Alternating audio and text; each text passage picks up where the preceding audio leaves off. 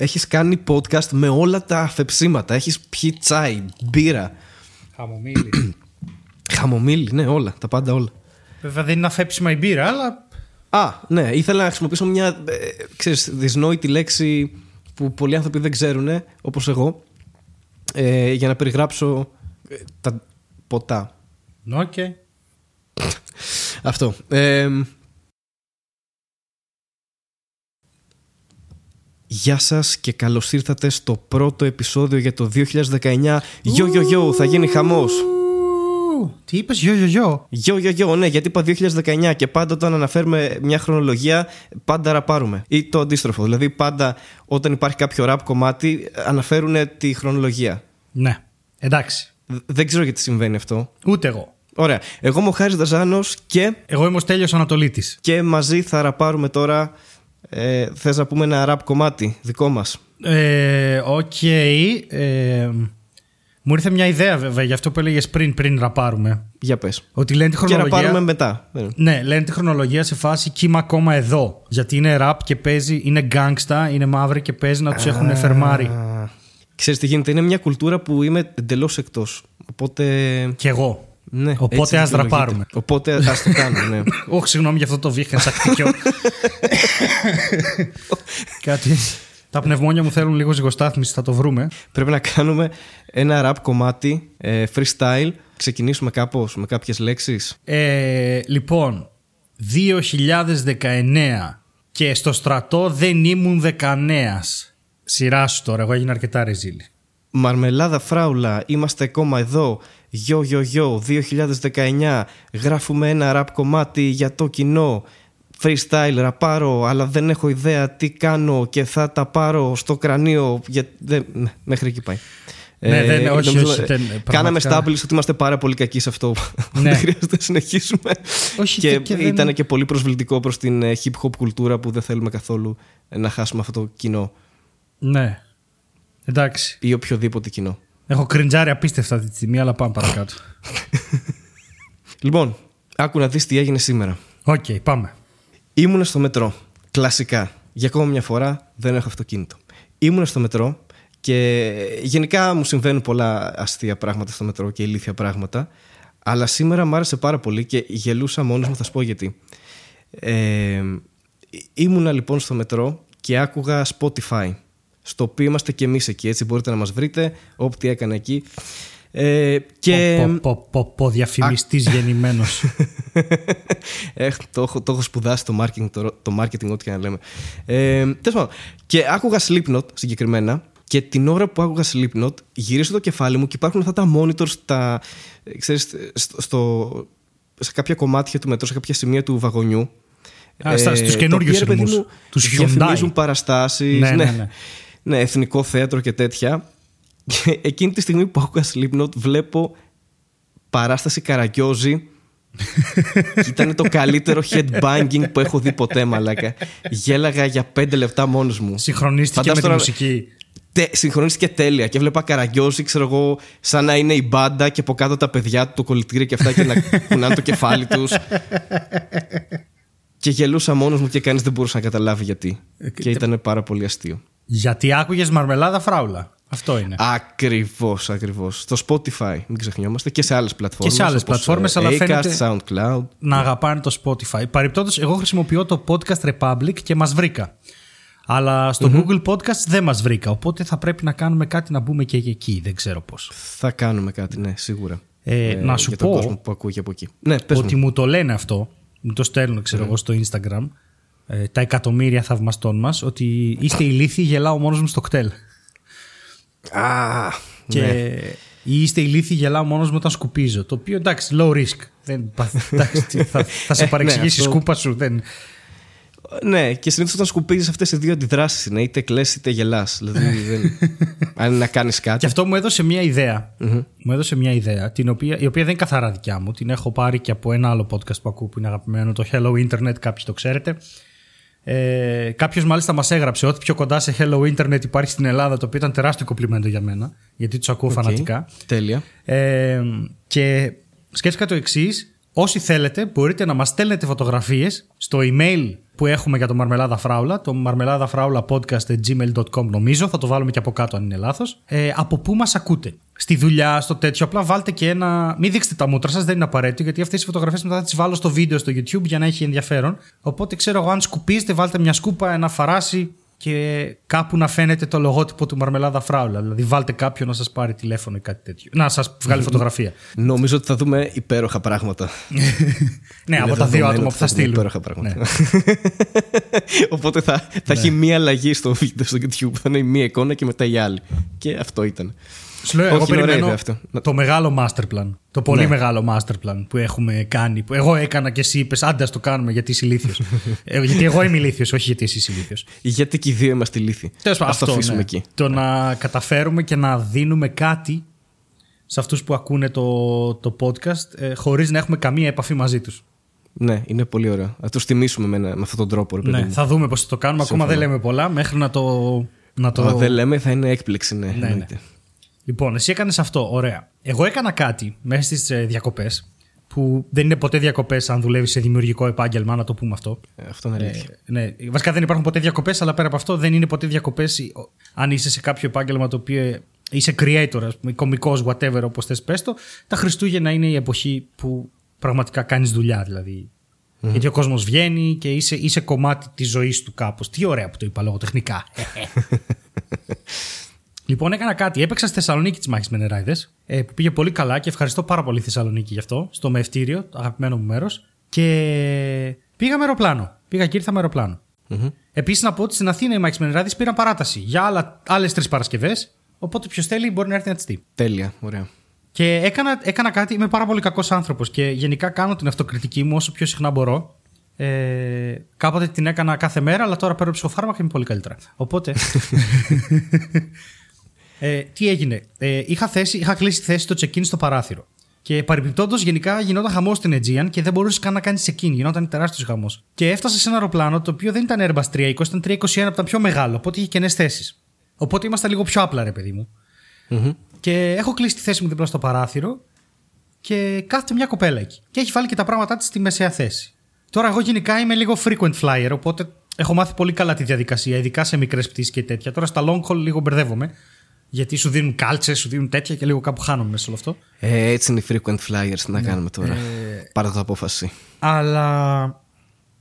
Ε, πίστεψα ότι η κοπέλα δεν είναι, γιατί είχε απλωθεί πάρα πολύ. Και ξέρεις, όταν έχει άδειο κάθισμα και αφήσει τα πράγματά σου, την απογείω και σου λέει πάρτα και όλο αυτό το πράγμα. Ναι. Ε, και αριστερά μου είναι ε, μια κυρία και ένας κύριος, ε, βασικά ένα παιδάκι, ένα παιδάκι, ένα παιδί γύρω στα 40, 35 ε, κάπου εκεί, 35-40, μια κυρία ε, μεγαλύτερη και πίσω είναι άλλη μια κυρία η οποία δεν είναι Ελληνίδα, είναι και γύρω στα 60-65. Mm-hmm. Τέλος πάντων, απογειώνεται το αεροπλάνο και εγώ φοράω τα ακουστικά μου κανονικά και όπως απογειώνεται το αεροπλάνο, παθαίνω δύο σοκ ταυτόχρονα. Γιατί βλέπω κάτι να κινείται αριστερά μου και είναι αυτό το παλικάρι που σου λέω το οποίο φωνάζει την αεροσυνοδό, η οποία είναι κολλημένη στο κάθισμα γιατί δεν μπορεί να κουνηθεί, απαγορεύεται. ναι, στην... Και της λέει: η κυρία πίσω μου μιλάει στο τηλέφωνο. Oh, πάλι αυτό. Πότε θα μάθετε επιτέλους. Μιλάει κανονικά. Η τύπησα μιλάει κανονικά. Δεν την έχει ενοχλήσει καθόλου το ότι είμαστε στην, στην, στην απογείωση. Είναι αυτή η κυρία που είσαι 60 φεύγα; Ναι, ναι, ναι, είναι πίσω. Η οποία δεν μιλάει ελληνικά, οπότε δεν υπάρχει κανένας τρόπος να της πούμε κάτι εκείνη τη στιγμή. Η αεροσυνοδό λέει: Δεν σας ακούω. Ο άλλος φωνάζει: Μιλάει στο τηλέφωνο. Η αεροσυνοδό λέει: Λυπάμαι, δεν μπορώ να έρθω. Ή δεν θέλω να έρθεις. Θέλω να ξέρεις τι μιλάει στο τηλέφωνο. Αχ, δεν μπορώ να κάνω κάτι. Αφή και γίνεται αυτό το σουρεάλ. Και δεξιά μου, την ώρα που απογειωνόμαστε, η κοπέλα κάνει το σταυρό της. Ε, είναι το πρώτο βήμα που, που θα βοηθήσει σε αυτή την κατάσταση, νομίζω. Θα σου πω ποιο ε, είναι το πρόβλημά μου. Πες, πες, πες ναι. και θα σου πω. Πες. δεν υπάρχει κάποιος μηχανισμός που κόβει το σήμα εκείνη τη στιγμή της απογείωσης. Ε, νόμιζα ότι υπήρχε αυτό στο αεροπλάνο. Το σήμα δεν κόβεται. Αλλά δεν, δεν έχει δίκτυο. Τώρα, όπως σηκωθήκαμε μέχρι τα 3.000 πόδια, αυτή πρέπει να είχε ένα σήμα. Μετά δεν έχει. Είχε ακόμα, ναι. Μετά δεν έχει. Επίσης, δεν είναι σίγουρο ότι τα κινητά μπορούν να προκαλέσουν ζημιά, γιατί το αεροπλάνο έχει πάρα πολύ καλό shielding. Ναι, δεν είναι αποδεδειγμένο, αλλά ναι. ενδέχεται να. Ενδέχε... Ξέρεις, Αυτό το δυσκολέψει λίγο. Το hazard της υπόθεσης, αν θυμάμαι καλά, είναι ότι επειδή μπορεί να ψάχνει για σήμα, λειτουργεί σε περισσότερα βάτ, γιατί και για να πιάσει σήμα η κεραία. Και επειδή υπάρχει electric interference από τον αέρα, μπορεί να πάρει φωτιά το κινητό σου. Και εδώ ξεκινάει και σολάριο τέλειος μόνος του αυτό. Είναι αυτό όχι, το όχι, είναι αυτό το πρόβλημα. Θυμάσαι που μας λέγανε, μην σβήστε τα κινητά σας στο βενζινάδικο. Ο ίδιος φόβος. Ναι, ναι, ναι, ναι. Ότι ένας πινθήρα το ίδιο πράγμα είναι. Το οποίο δεν συμβαίνει. Αλλά τέλος πάντων. Ε, Επίσης τα αεροπλάνα έχουν WiFi. Δηλαδή δεν είναι ότι είναι ακτινοβολία. Το βασικό είναι ότι δεν έχει ναι, σήμα, ναι, δεν ναι. χρειάζεται να είναι ανοιχτό όλο αυτό το πράγμα. Ναι, Τέλος πάντων, η κυρία βάζει το κινητό της. Δεν, δεν τρέχει τίποτα. Εμείς έχουμε πεθάνει στο γέλιο, μας πιάνει σπαστικό. Η κοπέλα δεξιά, ενώ περίμενα να συμμετέχει σε όλο αυτό, δεν συμμετέχει. Το οποίο με ενοχλεί λίγο. Θα σου πω γιατί με ενοχλεί. Γιατί είμαι πολύ κακός άνθρωπος. Ναι, ακριβώς, είναι περίεργη κοπέλα. Και ο τύπος αριστερά γυρνάει και μου κάνει, να σου πω, δεν κάνεις κανένα βίντεο γι' αυτό. Ωρε φίλε, αυτό είναι. Αυτό είναι τέλειο. Οπότε κάνουμε ένα high five εκεί, γιατί γελάμε με αυτό. και μετά σηκώνεται η αεροσυνοδός και της λέμε, ξέρω εγώ τι έγινε. Και λέει, Αχ, σας ευχαριστώ πάρα πολύ που με ενημερώσατε. Πρέπει να ενημερώσω κάποιον άλλον αεροσυνοδό. Τέλος πάντων, γενικά, να σου πω, εάν το πρόβλημα ήταν ότι όταν μιλάς στο κινητό ενώ απογειώνεσαι, πεθαίνεις, τα είχαμε πεθάνει. Δεν έγινε τίποτα για να το αποτρέψει αυτό. ναι. Τίποτα. Η, η, κυρία μίλησε κανονικά, συνεννοήθηκε, το αεροπλάνο εξεράγει και εγώ δεν υπάρχω αυτή τη στιγμή. Δηλαδή είναι τόσο... Φαντάζομαι ότι ο μόνος έλεγχος που θα μπορούσε να γίνει ήταν αυτός. Δηλαδή, ενημερώστε την αεροσυνοδό, κάποιος φώναξε προφανώς ότι ο άνθρωπος δίπλα, ότι ξέρω εγώ, η κυρία μιλάει ακόμα στο κινητό και η αεροσυνοδό είπε ότι ξέρετε τι. Εντάξει, κάντε το σταυρό σας να φοράτε ζώνες και άμα είναι να πέσουμε, ρε παιδί μου, θα σωθούμε με τις ζώνες. Δηλαδή, δεν μπορώ να κάνω κάτι από εδώ που με δεμένη. Ξέρεις τι με σκανδαλίζει; Γενικά φοβάμαι πάρα πολύ, ας πούμε. Μια φορά που πέταξα και πήγα Ελβετία, που δεν ξέρω τις γλώσσες, γιατί μιλάνε και 12 περίπου. ε, ανησυχούσα αν θα τα λένε στα αγγλικά στην πτήση, γιατί ξέρεις, μπορεί κάτι να γίνει αυτό, η, η, η, κυρία αυτή δεν ήξερε μάλλον ούτε ελληνικά ούτε αγγλικά, αλλά δεν είχε και κάποιο υπαρξιακό άγχος του στυλ. Ε, σαν τακτέλ, θα με πάει ρε παιδί μου, τι πρέπει να κάνω; ε, ναι, ξεκινάει. Τώρα πρέπει να περάσει ο χρόνος να μιλήσει στο τηλέφωνο. Ξέρω, κάτι πρέπει να γίνει. Ναι, σε δηλαδή, εγώ θα είχα αυτό το Έλα, πήγαινα... ξεκίνησες. τώρα, τώρα, νομίζω ξεκολλήσαν οι ρόδες. ναι. Κάτι γίνεται. Βλέπω αλλάζει το τοπίο στο παράθυρο. Ευθεία, ευθεία, ναι. Α, δεν έχω ιδέα. Δεν έχω ιδέα τι είχε στο μυαλό της αυτή η γυναίκα. Μπορεί όντως να πετούσε πρώτη φορά, θα το δώσουμε. Δεν, δεν, μπορεί να μην ήταν δικό της λάθος. Μπορεί ναι. να ήταν κάτι επίγον. Ναι, δεν, δεν ξέρω. Πάντως λέει, βάλτε τα κινητά σας, κλείστε τα τέλος πάντων. Το λέει αυτό. Δεν, δεν το, ε, δεν το αγνόησε Ότι το λέει, το λέει. Ότι το λέει, το λέει. Αλλά. Ε, τέλος πάντων. Συμβαίνουν αυτά. Το συγκλονιστικό ποιο είναι ότι ενώ μέχρι τότε την κοπέλα που ήταν δίπλα μου την άφησα να κάτσει στο παράθυρο και τη συμπαθούσα. Γιατί μου είπε, Αχ, μήπως να κάτσω αλλού, να μήπως να πάω πίσω που είναι και ελεύθερη θέση πίσω. Άρα μπορεί να μιλήσει, OK. Okay. Ναι, όλο αυτό το πράγμα. Όταν έκανε το σταυρό της, την ξεσυμπάθησα. Και είμαι κακός άνθρωπος. και μόνο. Ναι, είμαι κακός άνθρωπος. Εντάξει, γιατί εγώ δεν πιστεύω. Αλλά αυτό δεν σημαίνει κάτι. Απλά ένιωσα πάρα πολύ μαλάκας εκείνη την ώρα. Γιατί έγινε αυτόματα, έγινε αυτόματα. Ναι, ήταν αντίδραση που της βγήκε σε μια δύσκολη φάση, ας πούμε νομίζω ότι το έκανε regardless γιατί και μετά όταν κουνούσε το αεροπλάνο στην, στην προσγείωση είχαμε σύννεφα. Οπότε ξεσύννεφα κουνάει ρε παιδί μου. Ναι. Και ήταν συνέχεια, ήταν σφιγμένη και έλεγε Αχ, θέ μου ένα τέτοιο πράγμα ρε παιδί μου και έκανε και το σταυρό της και αμέσως κάτι, κάτι μέσα μου έσπασε αμέσως. Δηλαδή σε, σε, θέμα συμπάθειας. Δεν μπορώ να το εξηγήσω. Και είναι πάρα πολύ λάθος αυτό. Δηλαδή νιώσα πάρα πολύ άσχημα μετά όταν το κατάλαβα. Το καταλαβαίνω αυτό που λες. Ε, έχω χειρότερο νομίζω. OK, okay, πες. Θα σου πω. Αρχικά ρε παιδί μου αυτό η όλη, το όλο θέμα με το Σταυρό που τον έκανε, τον έκανε εγώ το πιστεύω όντως γιατί φοβήθηκε και αυτή την αντίδρασή της είναι μια αντίδραση που δεν μου φαίνεται εντελώς παράλογη. Αυτό που μου φαίνεται παράλογο εμένα και με νευριάζει είναι όταν κάποιος, ας πούμε, οδηγάει με το αυτοκίνητο έτσι, ναι. και περνάει μπροστά από μια εκκλησία ναι. και κάνει το σταυρό του επειδή πέρασε μπροστά από ένα κτίριο που έχει ένα σταυρό από πάνω. Ναι νομίζω ότι είναι ακόμα χειρότερο. Δηλαδή, γιατί να το κάνεις αυτό, Ποιος έβαλε τον κανόνα ότι άμα περάσεις ε. από εκκλησία πρέπει να κάνεις το σταυρό σου; Για ποιο λόγο; Έχω δει άνθρωπο σε μηχανή πάνω σε ρο 1 για όσους ξέρουν μηχανές, ο οποίος αφήνει το δεξί χέρι. Χέρι. Χέρι, χάρι. αφήνει το δεξί του χέρι, το οποίο στη μηχανή ελέγχει τον γκάζι και το φρενο Το κύριο φρένο, τον μπροστά για να κάνει το σταυρό του. Στην, ε, στην Καμάρα, στη Θεσσαλονίκη, μπροστά στην, ε, στο ναό της Παναγίας, ξέρω ποιος είναι εκείνος, στην Εγνατία μπροστά.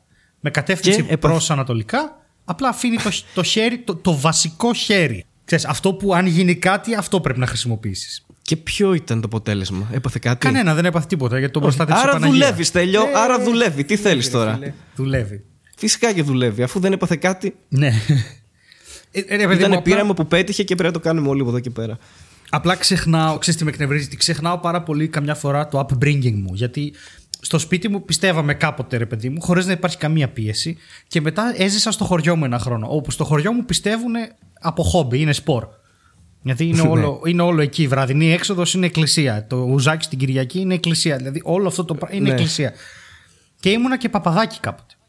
Και μου πήρε πάρα πολλά χρόνια. Μου πήρε πάρα πολλά χρόνια. Αυτό είναι αλήθεια που σου λέω.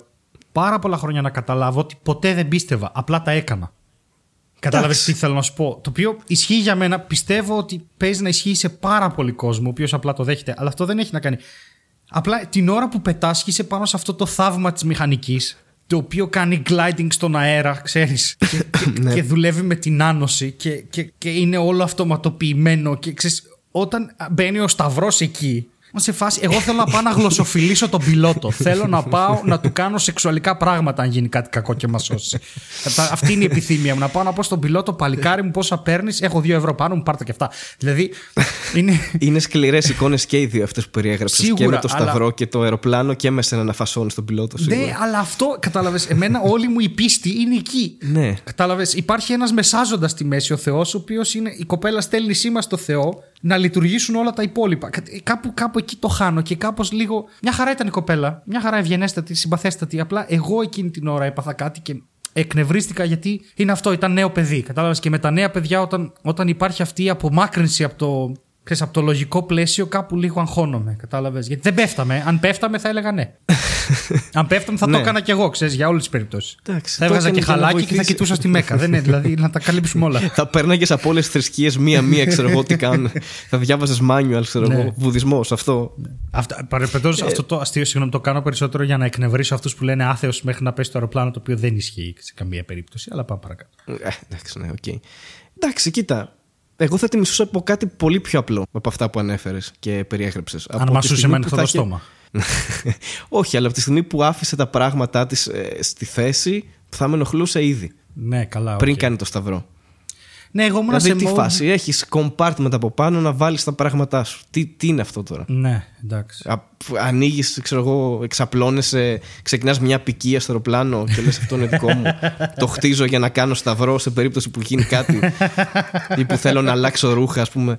Δεν ξέρω. Εντάξει, είσαι πιο κακός από μένα σε αυτή τη φάση, οκ. Ναι, να είναι καλά η κοπέλα εκεί που είναι. Ναι. Δεν ξέρω, ήθελα να κάνω απλά. Τι είπες, ρε μαλάκα, για την κοπέλα;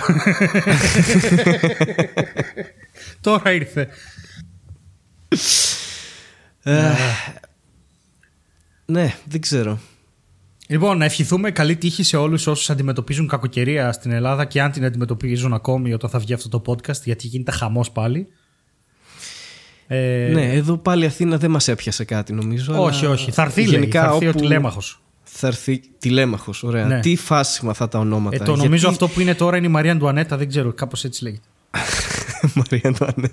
Ξέρετε, γιατί ξεκίνησε αυτό το πράγμα τώρα; Δηλαδή, νομίζω ότι δεν υπήρχε παλιότερα. Δεν είχαμε δώσει ονόματα σε φαινόμενα κακοκαιρίας. Όχι, Αυτό δίνανε. ξεκίνησε πάρα πολύ πρόσφατα. Νομίζω ότι αυτοί δίνανε. Αυτοί πάντα δίνανε για να συνεννοούνται. Απλά τώρα το είπαν. Απλά πλέον Μάλλον είναι- το αναπαράγουν. Ε, πλέον, Τα ξέρετε, sites κοίτα και το τα έμαθα κανάλια. δημοσιογράφος και πλέον περιμένει δελτίο τύπου με το όνομα. Κατάλαβες. Κάναν αυτοί το λάθος να πούνε, ναι, ένας ψευδοτυφώνας είναι τον οποίο έτσι εμείς χαϊδευτικά οι μετεωρολόγοι τον λέμε Γιώργο. Έτσι, Ο τυφώνας Γιώργος. Οπότε πλέον παίρνουν, Σπέρνουν δεν, δεν τον νομίζω ότι πανικό. παίρνουν τηλέφωνο και λένε τι καιρό έχουν. Νομίζω ότι παίρνουν τηλέφωνο και λένε πώς το λένε. Ναι, αυτό. Πώς τον Έρχεται λένε ο τον Γιώργος. καιρό μας. Δεν ξέρουμε τι είναι αυτό που έρχεται. Έρχεται ο Γιώργος. Μπορεί να είναι τυφώνας, μπορεί να είναι φίλος σου. Δεν ξέρουμε τι είναι. Ναι, απλά μου δίνει την εντύπωση ότι είναι πολύ πρόσφατο αυτό. Καλά, θυμάμαι ότι στην Αμερική, όταν βγάζανε νέα για τυφώνη κτλ., υπήρχε πάντα αυτό με το όνομα. ρε Ναι, παιδί ναι, μου. τα ονοματίζουν. Ο τυφώνας Κατρίνα, ο τυφώνας οτιδήποτε. Αλλά στην Ελλάδα νομίζω ότι ξεκίνησε πολύ πρόσφατα αυτό να γίνεται ευρέως γνωστό τέλος πάντων. Ε, Τα, τα βαφτίσια των ε, ακραίων καιρικών φαινομένων. έλα, μωρέ, εντάξει. Ε, χασμουρήθηκα, συγγνώμη. Αχ, ωραία. Έκανες διακοπές με την οικογένεια. Αυτό είναι αλήθεια. Ωραία. Τι διακοπές έκανες με την οικογένεια; Τι ντύθηκε ο Ε, πατέρας σου; Ο πατέρας μου αρχικά είναι καλό που ντύθηκε. Τελεία. Γιατί γενικά είναι πάρα πολύ άνετος, δεν έχει θέματα. Όπως είπα και στο προηγούμενο επεισόδιο που το, το αφήσαμε εκεί και δεν. Ο πατέρας μου δεν ντύθηκε κάτι, ήταν πάρα πολύ ήσυχος, ήταν καλό παιδί, ε, πήρε και δώρα φέτος. Ναι, ε, και νομίζω ότι ήταν πολύ ήσυχες οικογενειακές διακοπές. Ε, ξεκουράστηκα, δεν έκανα τίποτα και γι' αυτό δεν έχω και καμία ιστορία να πω αξιοπερίεργη. Δηλαδή, όταν κάθεσαι στο σπίτι 23 ώρες το 24ωρο, ας πούμε. Ναι. Με λάπτοπ ή δεν χωρίς; συμβαίνουν, δεν συμβαίνουν και πολλά πράγματα. Δεν, δεν είχα λάπτοπ ε, γιατί δεν έχουμε ίντερνετ στο πατρικό μου. Ε, ζούμε σε άλλη εποχή. hardcore θα, μπορούσα είναι να πεις ότι αυτή. είμαστε, θα μπορούσα να πεις ότι είμαστε Amy's people, ξέρω εγώ. Δεν, έχ- δεν έχουμε Πες μου ότι τεχνολογία εμείς εκεί κάτω. διάβασες βιβλίο. Όχι. Γιατί είσαι Φαντάσου ότι αμόρφωτος μου γι' αυτό. κάναν, μου, κάναν, μου κάναν δώρο βιβλίο Ναι. και μία εβδομάδα δεν το άνοιξα καν. Τόσο, τόσο πολύ δεν μου άρεσαν τα βιβλία. Φαντάσου είχα όλο το χρόνο, δεν είχα ίντερνετ και πάλι δεν το άνοιξα. Εσύ πώς τα πέρασες Εγώ τώρα έχω... που δούλευες; Ε, Διαβάζω Σαν δύο creator βιβλία και αυτή τη κωμικός. στιγμή. Σαν αντιγραμμή σου. Αλλά πέρα από αυτό... Διαβάζω δύο. Τελειώνω το έκτο βιβλίο του Dresden Files, γιατί απλά θέλω να δω τι γίνεται με την ιστορία. Και μου ψιλοαρέσει κιόλας. Και διαβάζω, ε, ακούω βασικά το Artemis του Andy Weir, που είναι αυτός που έγραψε το The Martian. Α, οκ. Ναι. Συνδέθηκα. Ναι, το ακούω σε audiobook αυτό. Και έχω μείνει λίγο πίσω στα podcast, είναι η αλήθεια. Αλλά δεν πειράζει. Καμιά φορά καλό είναι να ακούς και βιβλίο. Ε, Ό,τι κάνει κανείς, ό,τι κάνει κανείς καλό είναι. καλό είναι. Ξέρεις, με, Αρκεί να μην διαβάζει βιβλία. με τι έχω νευριάσει πάρα πολύ. Ναι. Έχω νευριάσει με δύο βασικά πράγματα. Γενικά με το. Δεν μπορώ με τον κόσμο που κάνει αυτό το υπέροχο πράγμα που ανακοινώνεται μια δυσλειτουργία σε κάτι και αμέσως παθαίνει. Δηλαδή τώρα που έχει την κακοκαιρία, είχαν δυσκολία να προσγειωθούν τα, αεροδρο- τα αεροπλάνα.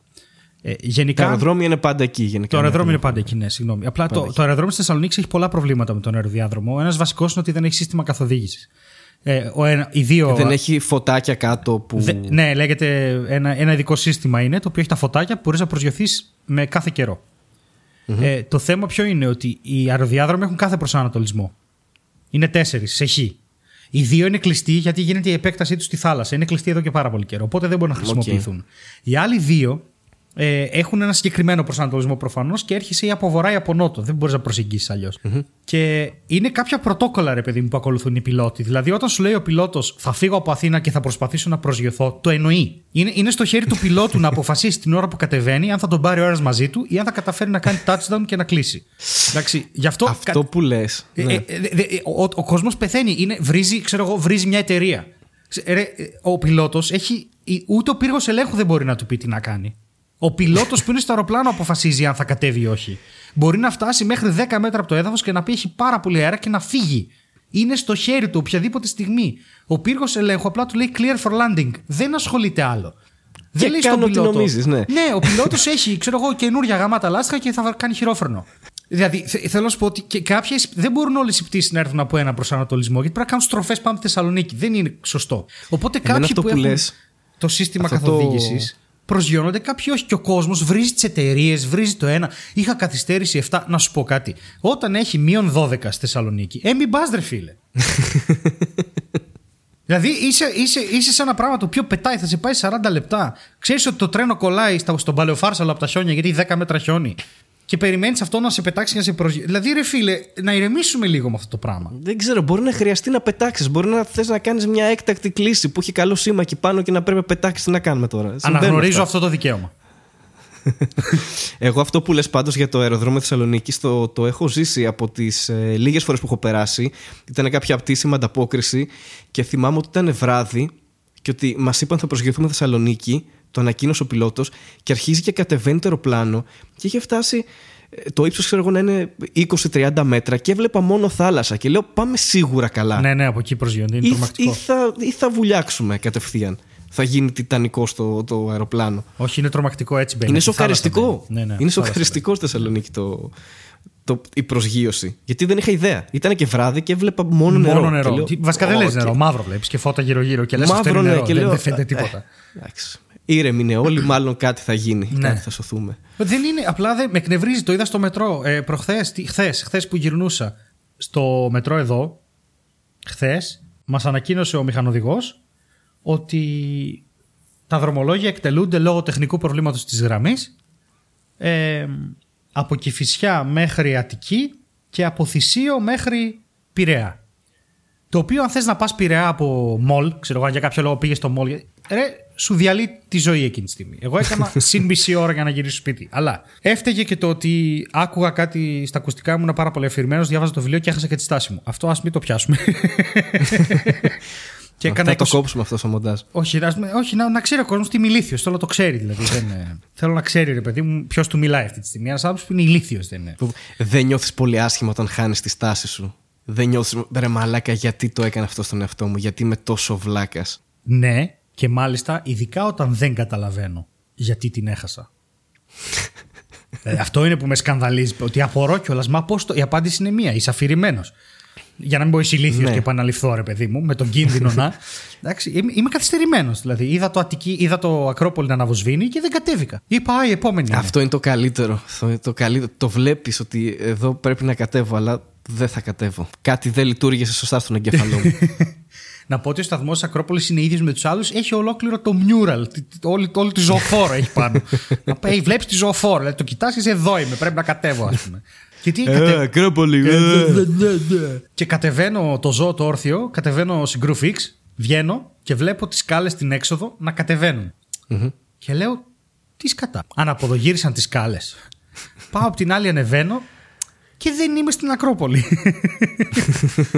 και λέω, πω, κατεβαίνω κάτω, πάω, κατεβαίνω από την Ακρόπολη και οι, οι σκάλες πάλι κατεβαίνουν. Και λέω, γιατί αλλάξαν τις σκάλες. Ρε, μου πήρε ώρες μέχρι να καταλάβω ότι απλά είμαι την άλλη μεριά του σταθμού. Ρε, χαζός, δεν ξέρω πόσο χαζός. Συνεχίστηκε αυτό. Δεν είναι ναι, ναι, είμαι χαζός, κατα... δεν έχει. Δεν είναι άστο. Κατάλαβες ότι κατέβηκες σε λάθος σταθμό και απλά γύρισες πάλι. Και... Γύρισα και μετά κατέβηκα στο σταθμό και απόρρισα που είναι λάθος ο σταθμός. Δεν, το, δεν είναι όπως τον θυμάμαι. Ναι. Γιατί κατέβηκα από την άλλη μεριά. Ναι. Κατέβηκα από την Ανθούπολη αντί για το ελληνικό. δηλαδή δεν είναι. Δεν είναι. Τέλος πάντων, όλα αυτά εγώ τα αντιμετωπίζω στοικά, κατάλαβες. Ρε, άκουσα κατευθείαν. Πω πω πάλι καίνε την Αθήνα. Mm-hmm. Ναι, πού καίνε ακριβώς στην Αθήνα, στον Άγιο Νικόλαο, γιατί δεν συμβαίνει αυτό το πράγμα; Τι, τι καίνε, τη Βικτόρια καίνε; Πω πω λέει πάλι, κάποιος άκουσε αυτοί οι κομμουνιστές από πίσω. Ένας μόνος του, που πάντα υπάρχει ένας. Ε, αυτοί... είναι αυτοί που ενημερώνουν στο, ναι, στα βαγόνια. Ναι, αυτοί που ξεκινάνε το σούσουρο. Τεχνικό πρόβλημα, είπε. Να δεις που η γυναίκα του τον χώρισε. Άκυρα πράγματα. Και ξεκινάει ένα, ένα σούσουρο και μια, μια αηδία.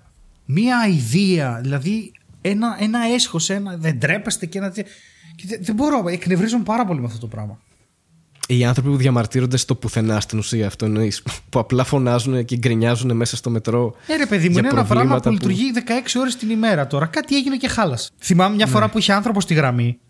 Που ήταν πολύ σουράλ το σκηνικό γιατί λέει: Έχουμε άνθρωπο στη γραμμή και σταματήσαμε μέσα στη μέση του τούνελ. Το οποίο είναι πολύ τρομακτικό για κάποιους. Και τους πιάνει κλειστοφοβία τους, whatever. Και μας ενημερώνει ο οδηγός: Παιδιά, υπάρχει άνθρωπο στη γραμμή, συγγνώμη, πρέπει να παραμείνουμε εδώ. Και κάνουμε, οι περισσότεροι κάνουν. Αμάν, τον καημένο, γιατί είναι άντρας ε, και το δεύτερο ήταν, ε καλά και πότε θα πάμε σπίτι μας; ρε, ρε, ρε, ρε τενε και ξεδάνονται για να μην σε πω κάτι που αρχίζει από άρ και τελειώνεις σε αρχίδι. Ρε, ένας άνθρωπος βούτυξε τι γραμμές δρευλαμένε. Κάνουν ό,τι μπορούν για να μην τον πατήσουν και εσένα ρωτιέσαι τι ώρα θα πας σπίτι σου. Πόσο στον αφρό είναι η ζωή σου, ρε φίλε, που για σένα δεν είναι καν πιθανότητα να υπάρχει αυτή η γνώση στο κεφάλι σου. Τελικά ξενευρίασα. Η ζωή συνεχίζεται. Ναι, η ζωή συνεχίζεται. Και συνεχίστηκε όντως γιατί ο άνθρωπος που κατέβηκε ήταν ηλεκτρολόγος. Απλά είδε κάτι πάρα πολύ γρήγορα και κατέβηκε χωρίς να ειδοποιήσει. Είπε εντάξει, θα το πιάσει το σύστημα γιατί κάτι έπρεπε να φτιάξει πάρα πολύ γρήγορα. θα με δει και θα φρενάρει, δεν είναι θέμα. Ναι, ναι. το έχω ξανακάνει. Φαντάζεσαι. Απλά αυτός ο άνθρωπος σκοτωνόταν για ηλεκτρολογικούς λόγους. Ναι, ναι. Να μην ήταν καν αυτοκτονία και να το έκανε κατά λάθος. θα σταματήσει. Το φτιάξω εγώ τώρα δύο λεπτά και ό,τι γίνει. Και μετά να πορούν όλοι. Γιατί εγώ τον ήξερα. Μας έφυγε τις μπρίζες στο σπίτι. Δεν ξέρω, δεν ξέρω γιατί το έκανε αυτό το πράγμα. Ήταν οικογενειάρχης. Κρίμα τον άνθρωπο. Τι ώρα θα φτάσουμε σπίτι τώρα, άντε. Αχ, τέλος πάντων. Ε, συμβαίνουν αυτά τα πράγματα, τα περίεργα.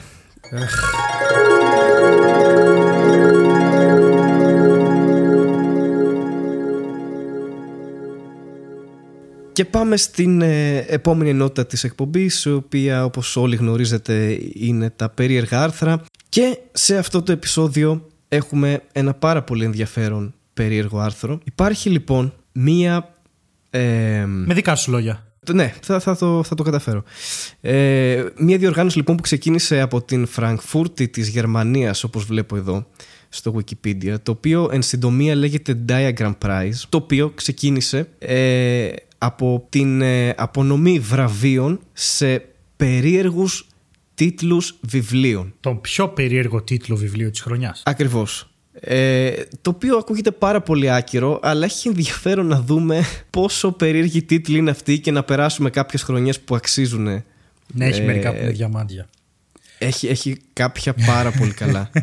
που θα μπορούσα να φτιάξω τρέιλερ για αυτά. Πραγματικά. θα φτιάξουμε. Αυτό φαίνεται διαφημιστικά μας. θα τα βάζουμε. Καλά, εννοείται. Μόνο βιβλία. Στο τέλος του podcast που... θα έχει δύο-τρία τρέιλερ.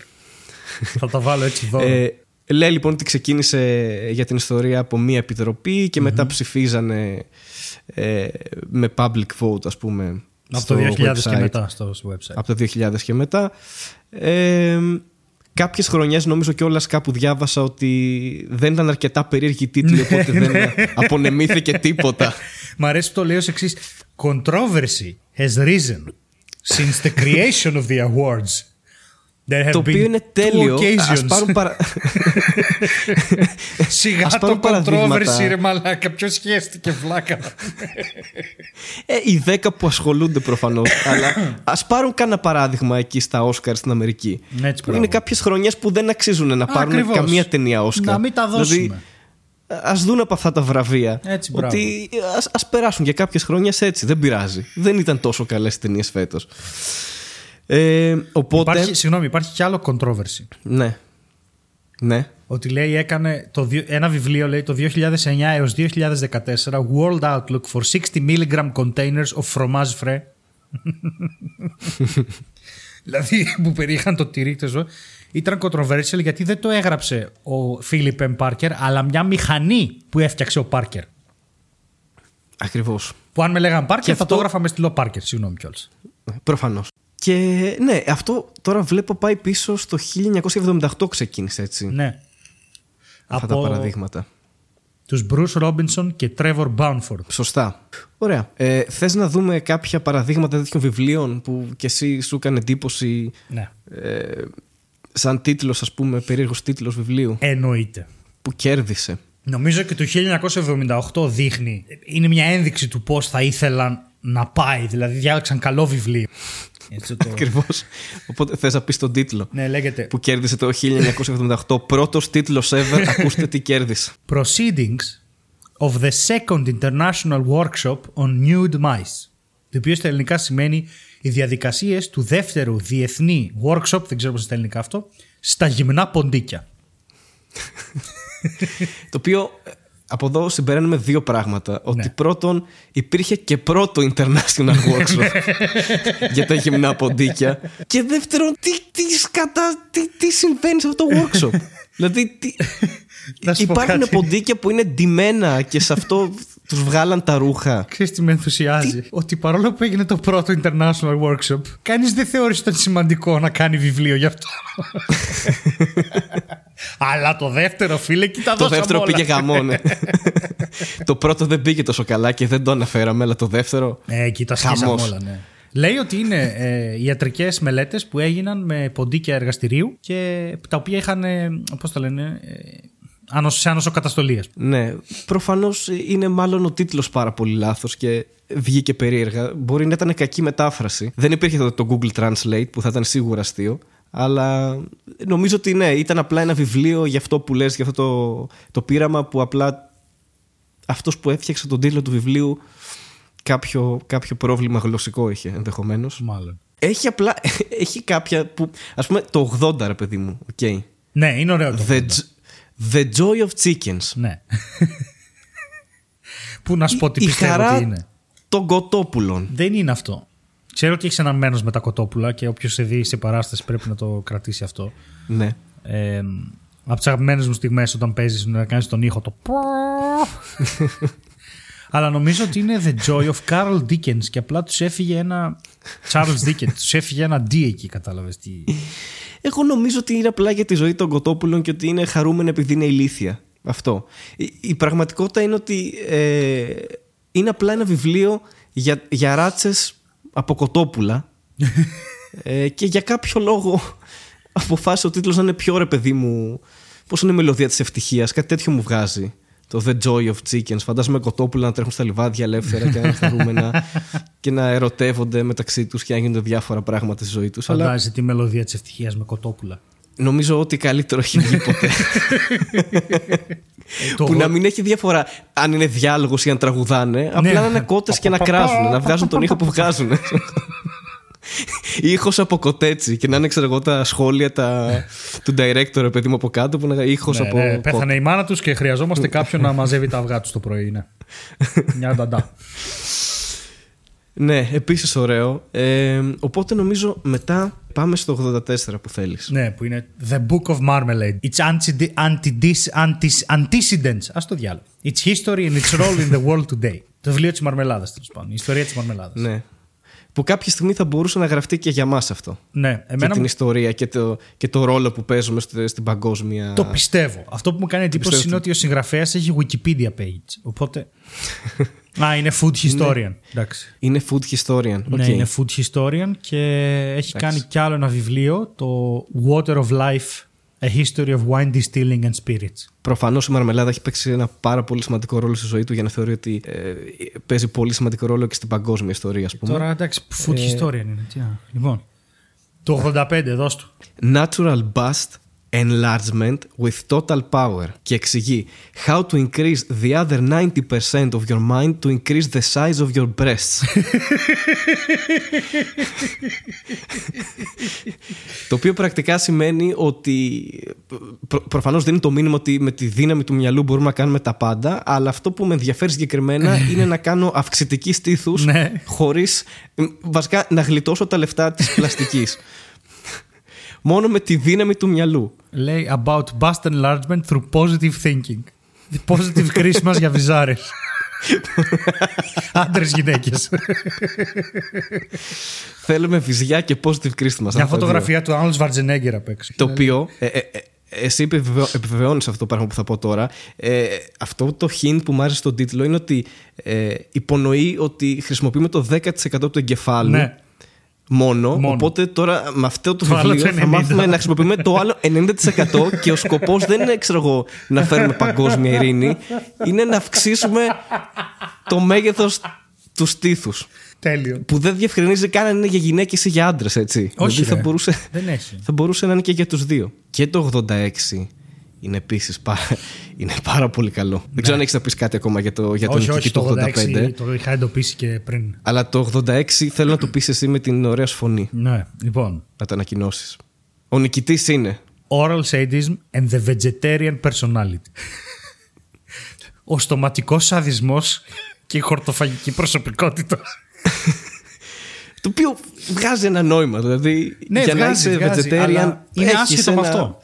Το θέμα του είναι ότι είναι αστεία και άρθρα παροδίες για την ψυχιατρική. Δεν έχει καμία σχέση. Αλλά ναι, το ένα, η αλήθεια είναι ότι σαν ε, όροι το ένα με τον άλλο δεν έχει καμία σχέση. Πραγματικά. Πάμε στο 87 που είναι No Award. Ναι. Το Προφανώς 89 δεν βρέθηκε κάτι Το 89 άξιο είναι, είναι- αναφοράς. Το 89 Και είναι το υπέροχο. 89, ο νικητής του πιο περίεργου τίτλου βιβλίου για το 1989, σύμφωνα με τους Γερμανούς, είναι... Τι είναι αυτό το πράγμα; How to sit in the woods Έχει και και υπότιτλο. συνεχίζει. Έχει An environmentally sound approach to a lost art. Μεταφράζω πώς να χέσετε στο δάσος. Αλλά χέσετε, όχι να φοδεύσετε. How to shit in the ναι, woods. ναι, ναι, ναι. Πώς να χέσετε στο δάσος και μία περιβαλλοντολογικά ασφαλής προσέγγιση σε μια χαμένη τέχνη. Είναι, όντ- είναι μια χαμένη τέχνη προφανώς. Θεωρείται το 1989 με αυτά σχολιόνταν ακόμα ο κόσμος. δηλαδή, κάποτε οι άνθρωποι πηγαίνανε στο, στο δάσος και κάναν την ανάγκη τους και α- αυτό απαιτεί ε, κάποιες γνώσεις και κάποιες τεχνικές. Δεν είναι κάτι απλό που μπορείς να κάνεις. Δεν είναι ότι σε έπιασε κόψιμο και έφυγε στο δάσος Θέλεις και love squat. πας και κάνεις την ανάγκη σου. Ε, και όσοι το κάνουν αυτό προφανώς δεν έχουν ιδέα γιατί δεν έχουν διαβάσει το βιβλίο αυτό. Ε, νομίζω έχει πάρει βραβείο των βραβείων. Αυτό το συγκεκριμένο. Όχι, όχι, όχι. Το επόμενο που θέλω να το αναφέρω τώρα, άσχετα με τα ενδιάμεσα, γιατί έχει άλλο ένα που είναι καλό, αλλά αυτό είναι πολύ καλύτερο. Γιατί αφορά την Ελλαδάρα μας. Ναι. Α, καλά, αυτό ναι, εννοείται πρέπει Η να ελληνική αναφερθεί. φιλοτελική εταιρεία της Μεγάλης Βρετανίας, γιατί έχουμε τέτοια.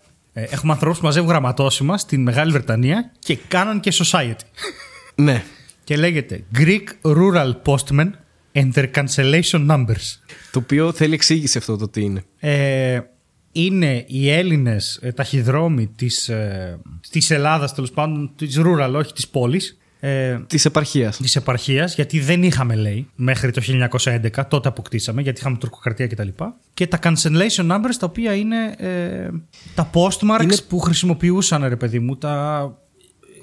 Αφορά τα γραμματόσημα. Τώρα δεν ξέρω αν τα cancellation numbers Είναι- ακριβώς. Δεν, ε, Ξέρεις τι είναι αυτό; Είναι ότι ε, αναφέρεται ο- όλο αυτό το βιβλίο στους ε, ταχυδρόμους της επαρχίας της Ελλάδας και πώς ε, ακυρώθηκε η θέση τους στην ουσία από, το, από, από τα ελληνικά ταχυδρομεία. Αυτό είναι. Ναι. Γιατί λέει την ιστορία των ελληνικών είναι ακόμα γραμματόσημων. χειρότερο. Λέει, ε, Λέει, looks at the history of Greek stamps Ναι. in rural parts of the country and how they came to be cancelled by the Greek Postal Service.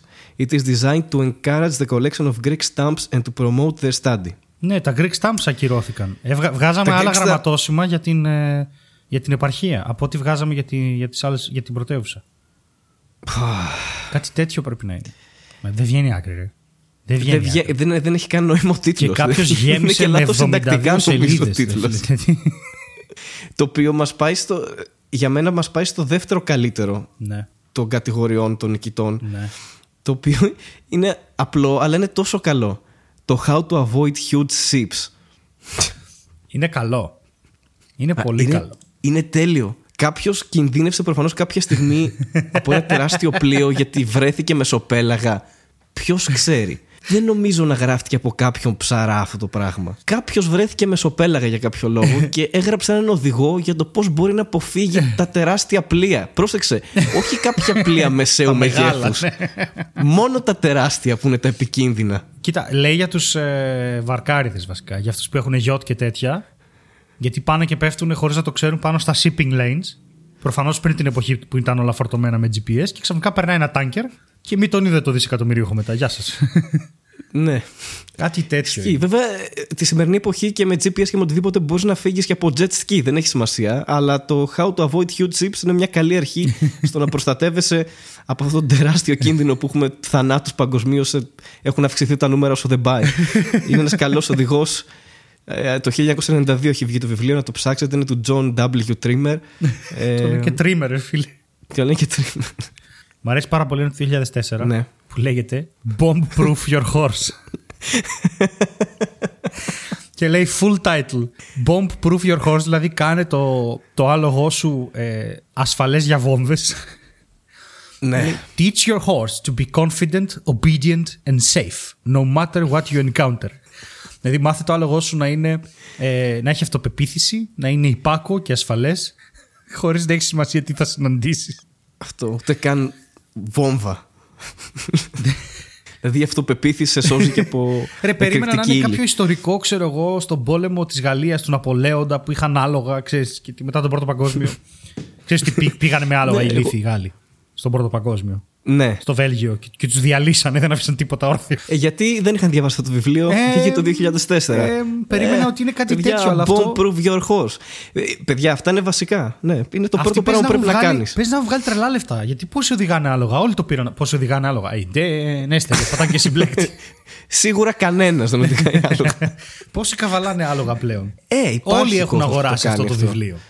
Δηλαδή η Αθηνά ο Εννοείται, Νάση. παιδιά. Αυτό είναι το βιβλίο που διαβάζει. Εννοείται, είναι το πρώτο πράγμα πεταλώνεις το άλογο. Δεύτερο πράγμα το κάνεις bomb proof. Bomb-proof. Δηλαδή δεν ξέρεις πότε μπορεί να συναντήσεις. Τρέχεις σε ένα χωράφι κάτι. Μπορεί να έχει νάρκες εκεί, να υπήρχε στρατόπεδο παλιά. Δεν το είχαν καταλάβει αυτό τότε. Θέλω να, να διαβάσει το 2005. Πριν διαβάσω, επειδή είναι και μεγάλο 2005, εγώ ένα που ε, αγνοήσαμε πάλι και θα πάω λίγο Ναι, πήγε, πίσω, πάμε πίσω. στο 1997, που απλά θέλω να κάνω ένα σχόλιο, δεν, δεν είναι κάτι Ναι. άλλο. Το, δεν έχει κάτι ιδιαίτερο τίτλος. Είναι The Joy of Sex, Ναι. το οποίο προφανώς το έχει γράψει ο ίδιος που, γράφε- που γράψε το Joy of Chicken. Ξεκάθαρα. δεν ξέρει απλά, απλά ονοματίζει βιβλία με, που ξεκινάνε με The Joy και τα δύο αγαπημένα του πράγματα ήταν τα κοτόπουλα και το σεξ προφανώς. Οπότε πάμε. 1997, The winner is The Joy of Sex, Pocket Edition. Αμέ. Ότι φίλε, θες να γαμίσεις, βαριέσαι να διαβάζεις βιβλία, πάρε ένα pocket edition που τα γράφει όλα σε μια περίληψη, ξέρω εγώ, να είσαι κομπλέ. Για να το έχεις και πάντα μαζί σου. Την ώρα της πράξης να είσαι μισό λεπτό να συμβουλευτώ το βιβλίο μου, δεν μου έχει ξανατύχει. Γάμο το, είναι πολύ μικρά, δεν βλέπω. ε, Title of your sex δεν tape. ξέρω. Κι είπα, δεν θα το πει, δεν θα το πει. Πάλι την πάτησα. Ε, οπότε λοιπόν πάμε fast forward στο 2005. Αυτό θες να διαβάσω; ναι. Ωραία. Το οποίο τη χρονιά εκείνη, που είναι η χρονιά που κερδίσαμε νομίζω. Α, όχι, την προηγούμενη. Ήθελα να πω το Euro. Την αλλά ήταν το τέσσερα. Eurovision πήραμε. Που Θα το ήταν ξαναπώ. ένα χρόνο που κερδίσαμε την Eurovision. Μπράβο. Με την Πήρα, ε, κάναμε Έλληνα Παπαρίζου Ολυμπιακού, Euro και Eurovision. Και Eurovision. Και μετά Αυτά τα τρία. καταστραφήκαμε οικονομικά. Και, και επίσης βγήκε και αυτό το βιβλίο, το οποίο είναι το εξής. People who don't know they are dead. Επεξήγηση πάλι, άνω κάτω τελεία. How they attach themselves to unsuspecting bystanders and what to do about it. για όσους δεν καταλάβανε ή για όσους έχουν πεθάνει, παιδιά υπάρχει αυτό το βιβλίο Για εσά. που σου εξηγεί για σας. Είναι ακριβώς απευθύνεται σε αυτό το κοινό και ανθρώπους που δεν ξέρουν ότι έχουν πεθάνει. Το οποίο τώρα που το σκέφτομαι θα μπορούσε να δουλεύει σε κομικούς. Ε, αυτό ρε παιδί μου, που μπορεί να νομίζεις ότι πήγε καλά μια παράσταση, αλλά δεν ξέρεις ότι έχεις πεθάνει. Μπορεί να είναι κάτι τέτοιο. Μπορεί να έχει να κάνει με την κομμωδία. Σίγουρα έχει να κάνει με την κομμωδία με τέτοιο τίτλο. Δεν υπάρχει περίπτωση. ε, και το, το υπόλοιπο δεν το καταλαβαίνω την εξήγηση. Ε, το, το που να, που να ζήσουν σαν, ε, σαν πνεύματα. Όχι, Σε- πώς, πώς το κάνουν. Πώς τα πνεύματα μπαίνουν μέσα Α, σε ένα Το σώμα πώς να μπουν, ναι. Που δεν τους ανήκει και σου γαμάνει τη ζωή. Γιατί εσύ μιλάς στο φίλο σου και δεν είναι αυτός. Είναι η Νίτσα από πέρυσι που πέθανε. Ναι, αλλά στην ουσία αυτό το βιβλίο απευθύνεται στην Νίτσα η οποία έχει πεθάνει, δεν το ξέρει και, και, και πρέπει κάπως να, να κατοικήσει σε ένα σώμα Ναι. Θα καταλάβεις και ότι σου λέει πώς να το κάνει Ρε αυτό. παιδί μου, αν έχει πεθάνει μια γιαγιά ή ένας παππούς, θα καταλάβεις ότι έχουν πάρει το σώμα κάποιου του φίλου σου, γιατί ο φίλος σου θα πηγαίνει πολύ συχνά στη λαϊκή. Ενώ δεν πήγαινε πιο πριν. Ε, Ή δεν θα ξέρει ναι. πώς να μπει στην τράπεζα ξαφνικά, θα μπερδευτεί. Ε, ναι, ισχύει. Ή θα σου ισχύει. λέει Αλλά κάθε φορά νομίζω που ότι- βγεις από το σπίτι πήρες ζακέτα. Μόνο τέτοια αστεία. ε. Ξέρεις τι, γι' αυτό το βιβλίο σου δίνει αυτές τις συμβουλές ώστε να μπεις στο σωστό σώμα. Δηλαδή, αν πέθανες στα 21 σου, δεν θα μπεις τώρα σε ένα παππού, ας πούμε. Ή το αντίστροφο. Αν πέθανες στα 85 σου, δεν θα πας να μπεις τώρα, ξέρω εγώ, σε έναν ε, 19χρονο και να κάνεις αυτά τα πράγματα, ξέρω εγώ, να λες ιστορίες από τον πόλεμο ενώ είσαι 19. Δεν, δεν θα δουλέψει αυτό το πράγμα. Γι' αυτό λοιπόν υπάρχει αυτό το βιβλίο. Ε, όσοι είστε πεθαμένοι και μας ακούτε αυτή τη στιγμή, μπορείτε να το αγοράσετε online. Είναι του 2005 και όλο οπότε σίγουρα θα το βρίσκεται σε μια Εννοείται. μορφή και ηλεκτρονική. Και e-book. Για- Δεν ξέρω Δηλαδή, αν είναι να έχουν ίντερνετ φορτώσεις με εκεί. κάτι το Kindle σου, αυτό πάρε. δεν, δεν ξέρω αν έχουν ίντερνετ στον άλλο κόσμο. Ε, σίγουρα πάντως ξέρουμε ότι δουλεύουν τα κινητά σε κάποια χιλιάδες πόδια. Αυτό το ξέρουμε. αλλά δεν ξέρουμε, αν, δεν ξέρουμε αν έχει ίντερνετ στον άλλο κόσμο. Λογικά, αν μας ακούτε, όσοι Λοιπόν, έχετε πεθάνει. Νομίζω ότι αγαπάω ήδη το επόμενο. 2006. Ναι. Δώσ' το. Λέει The Stray Shopping Carts of Eastern North America. A guide to field identification. και μιλάει για όλα αυτά τα καροτσάκια από τον σούπερ μάρκετ που βρίσκονται κάπου στην Ανατολική Βόρεια Αμερική μόνα τους. Ένας οδηγός για την αναγνώριση στο πεδίο. στο πεδίο μάχης. 2010. Managing a dental practice. Καλό. Καλό μέχρι εκεί. The Genghis Khan way. Βγάζει το δόντι Είναι και της- κάνει σεξ μαζί του. είναι πάνω σε άλογο που είναι bomb-proof. Bomb-proof. είναι, είναι, μαλάκα, Έχει κι άλλο παλιά, με ας πούμε, proofing. υπήρχε κάποια τεχνική προφανώς που, που ο, ο, ο Γκέγκης Χάν το έκανε αυτό. Έβγαζε δόντια και το είχε κάνει επιστήμη. Το είχε, το είχε κάνει αναγωγής σε επιστήμη προφανώς. Δεν ξέρω τι να πω. Αλλά ε, μ' αρέσει επίσης Του 12. Και του 11. Απλό κατανοητό. Απλό κατανοητό. Cooking with poo. Ναι. Εντάξει, δεν είναι το, όπως λέμε Winnie the Pooh. Όχι. Καμία σχέση. Είναι Είναι αυτό που μαγειρεύοντας καταλάβατε. με- Μαγειρεύοντας Αλλά δεν είναι αυτό. με... Αλλά δεν είναι αυτό. Όχι, γιατί είναι ταϊλανδέζικο βιβλίο μαγειρικής που το έχει γράψει ο Σαϊού Ντι Wong.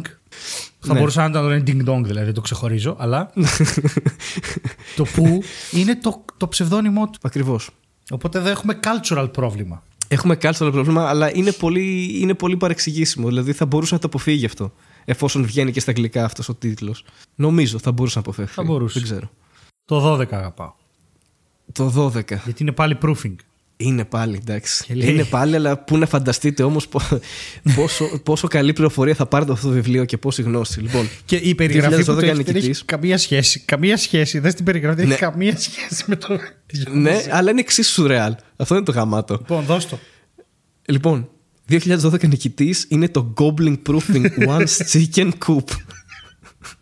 Δηλαδή, Guide to banishing fairies from your home. ούτε καν έτσι. Το κοτέτσι σου λέει, το home λέει, ό,τι να είναι. Σαν mosquito repellers για, για fairies, ας πούμε. Ε, Να βάζεις πω. αντικουνοπικό για... Ε, πάρα πολύ καλό. και το 13 που προφανώς θα μπορούσε να είναι callback στο, στο 2000 στο 2010 ποιο ήταν 11 συγγνώμη το 13 δύο χρόνια μετά στο καπάκι η ίδια λέξη αλλά αυτή τη φορά όχι με το όνομα τουλάχιστον είναι το how to poo on a date Πάνω τους. Ή πάνω τους. Να σου Ότι, πω, έχω παιδιά- διαβάσει ένα φοβερό βιβλίο. Μπορώ να σε χέσω λίγο. Ξέρω από αυτά δεν είναι ότι το έχω διαβάσει σε βιβλίο Έτσι βέβαια. Δεν είναι ότι απλά είμαι ζώο. Και νομίζω ότι μπορούμε να φτάσουμε. Μπορούμε να φτάσουμε στο 18 κατευθείαν. Στο τελευταίο και πιο πρόσφατο. Ωραία. Το οποίο είναι και το πρώτο από ό,τι βλέπω. ε, όχι αγγλικό. ε, μάλλον όχι στα αγγλικά βιβλίο που έχει κερδίσει. Go. Είναι στα γερμανικά και έχει αγγλικό τίτλο. Το οποίο. ε, Δεν θα μπορούσαμε να κλείσουμε καλύτερα βασικά. Το οποίο 2018 σε σύνδεση με τις δύο προηγούμενες χρονιές είναι το The Joy of Water Boiling. Η χαρά του, να, βράζεις νερό. Έχει γραφτεί βιβλίο για το πόσο χαίρεται κάποιος την ώρα που βράζει νερό. Δηλαδή αυτά τα πόσο παίρνει 5-6 λεπτά μέχρι να φτάσει η θερμοκρασία βρασμού. Ε, Κοίτα, σαν ε, χημικός μπορώ να σου πω ότι έχει βάση αυτό. η χαρά του να βράζεις νερό. Ε, βέβαια, είναι μεγάλη χαρά να βράζεις πράγματα. Πώς το εννοείς; Δεν έχω ιδέα, βλακίες λέω. Μην μου δίνει καμία Εντάξει, σημασία. σημασία, σημασία έχει την- από τον ίδιο από τον ίδιο συγγραφέα του Joy of Chickens και, και του άλλου Joy που δεν θυμάμαι καν ποιο είναι. Ε, οπότε μπορούμε να κλείσουμε αυτό το callback και αυτό το κομμάτι να, να σταματήσει εδώ. Εκτός αν θες να σχολιάσεις κάτι άλλο που θα κοπεί αν δεν θες να σχολιάσεις κάτι άλλο. Τίποτα. Όλα καλά. Τίποτα. Θα, δεν Ας θα τα κοπεί αφήσουμε έτσι, θα εκεί. σε αφήσω να κρέμεσαι. Πάω να πάρω μια μπύρα και Οπότε- επανέρχομαι για το Netflix Corner. Θα Cliffhanger. γίνει χαμός. Ωραία. Ωραία. Πάω και εγώ να κατουρίσω και Α, έρχομαι. ωραία, έχουμε και αυτό, ναι. Netflix Corner. Netflix Corner. Netflix Corner. Ε, φτάσαμε και στο Netflix. Φτάσαμε. Όπου κάναμε πατατούλα και είπαμε να δούμε το Bird Box. Εγώ το είδα, εσύ δεν ξέρω αν το τελείωσες. Δεν το τελείωσα ποτέ. Και τελικά δεν θα πούμε για το Bird Box γιατί ξεχάσαμε να αναφέρουμε το γεγονός ίσως της χρονιάς. Το χριστουγεννιάτικο επεισόδιο της Σαμπρίνα. το νέο επεισόδιο, ταινία, τηλετενία, διάολο τέλος πάντων που έβγαλε το Black Mirror που είναι αγαπημένη σειρά. Και δυστυχώς την προηγούμενη σεζόν ένιωσε ότι πρέπει να κάνουν λίγο step up their game, αλλά θα το βρούνε, είμαι σίγουρος. Μπορείς εν συντομία να μας περιγράψεις τι συμβαίνει και γιατί έχει γίνει αυτός ο χαμός ε, με αυτή την ταινία. Λοιπόν, και εν συντομία θα σου πω και τη γνώμη μου, μάλλον. Εδώ και κάποια πολλά χρόνια υπάρχει στα βιβλία το interactive content. Το οποίο είναι, διαβάζεις ένα βιβλίο και διαλέγεις εσύ πού θα πάει η ιστορία μετά και καταλήγεις σε δύο ή τρία διαφορετικά τελειώματα. Endings. Αυτό το πράγμα υπή... θέλουν να το μεταφέρουν σιγά σιγά γιατί είναι πολύ εύκολο πλέον με τις streaming πλατφόρμες που σου φέρνουν το περιεχόμενο στο σπίτι αλλά και με τα Blu-ray που έχουν πολύ περισσότερο χώρο και έχουν interactive, μπορούν να διαβάσουν παραπάνω interactive πράγματα, να το μεταφέρουν σιγά σιγά και στο σπίτι. Και το Black Mirror το έκανε αυτό και έφτιαξε μία ταινία αυτή τη φορά, το οποίο τους καθυστέρησε πολύ και τη σεζόν η οποία θα βγει. Αλλά τώρα μιλάμε για την ταινία, το Black Mirror Bandersnatch, το οποίο μιλάει για τις δυσκολίες που αντιμετωπίζει ένας προγραμματιστής το 1984, αν θυμάμαι καλά, για να μπορέσει να γράψει και να εκδώσει ένα παιχνίδι.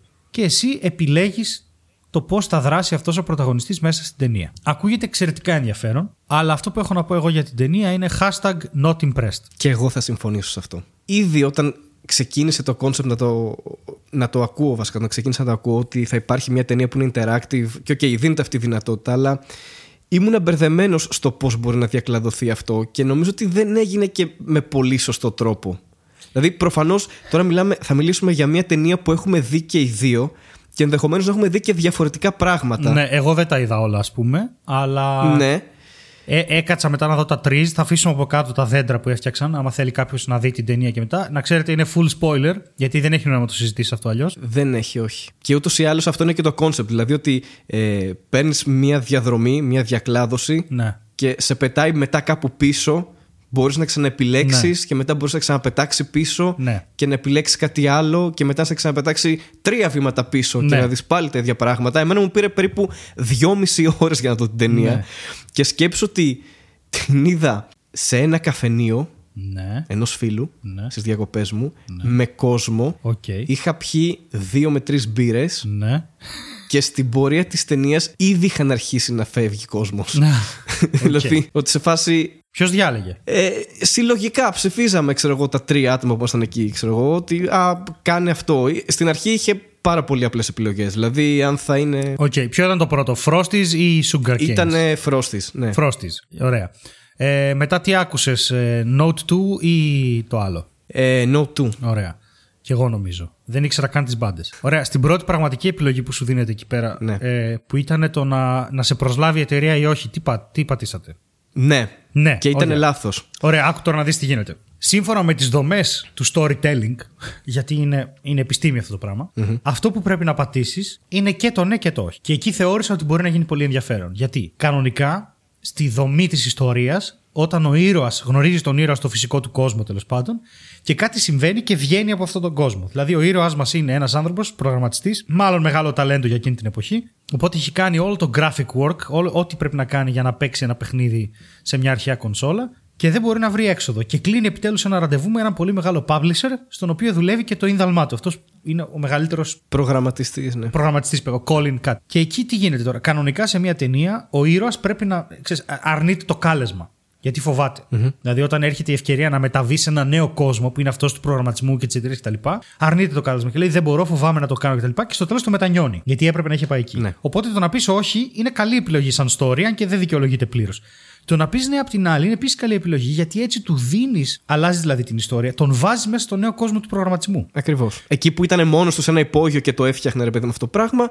Ακριβώς. Αλλά ξέρεις ποιο είναι το θέμα όμως εκεί. Ε, σε, σε πετάει πάλι πίσω, αν επιλέξεις ναι, ας πούμε, σε εκείνο το σημείο. Ναι. Αν επιλέξεις σε ναι, πετάει πάλι πίσω, σου δείχνει ένα γρήγορο review αυτών που έχουν γίνει πάλι εξ αρχής, σε ξαναπετάει πάλι στην απόφαση και σου λέει στην ουσία ότι ξέρεις τι, πρέπει να πεις όχι για να προχωρήσει η Ακριβώς. ιστορία. Γιατί με το ναι δεν προχωρούσε. Το οποίο συνέβαινε σε πολλές επιλογές αυτό Ναι, παρακάτω. θα, θα σου πω, προχωρούσε και ήταν το εξής. Α, ε, πήγε εκεί, ε, επειδή δεν μπορούσε να γράψει το παιχνίδι που ήθελε γιατί η εταιρεία είχε budget.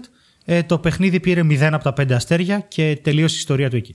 Νομίζω πάντως σε- σε εκείνο το σημείο, αν το θυμάμαι σωστά, ε, ότι δεν είχε γίνει αυτό. Απλά σε πετούσε πάλι πίσω, πάλι στην απόφαση, έπρεπε να πατήσει όχι για να προχωρήσει η ιστορία. Δεν πήγαινε μέχρι το review Όχι, της πήγε. ταινίας, αν δεν Ε, κάνω έδειξε, το λάθος. review, Πήγε. έδειξε το review, το είδε ο πρωταγωνιστής μας με τον πατέρα του Ναι. και του είπε: Μην τους δίνεις σημασία, δεν ξέρουν τι λένε, του λέει ο πατέρας του για να τον στηρίξει. Αυτός λέει: Θα ξαναπροσπαθήσω. Και ξυπνά την επόμενη μέρα και σε πάει εκεί και στην ουσία σου λέει να, δεχ... να... να πατήσει ναι ή όχι. Ειλικρινά έκανα τόσες λούπες Ναι. που δεν θυμάμαι Ακριβώς. καν πώς, Λοιπόν, πώς Τι εξελίχθηκε. γίνεται ουσιαστικά; Αν εξαιρέσεις μία στιγμή που προχώρησε πραγματικά η ιστορία και είχε ενδιαφέρον, η ιστορία δεν έχει κανένα νόημα σε αυτή, σε αυτή την ταινία. Κανένα. Δεν έχουν γράψει ιστορία. Θα συμφωνήσω, ναι. Δεν το κάναν για να μας πούν τη δύναμη που έχει το storytelling έτσι.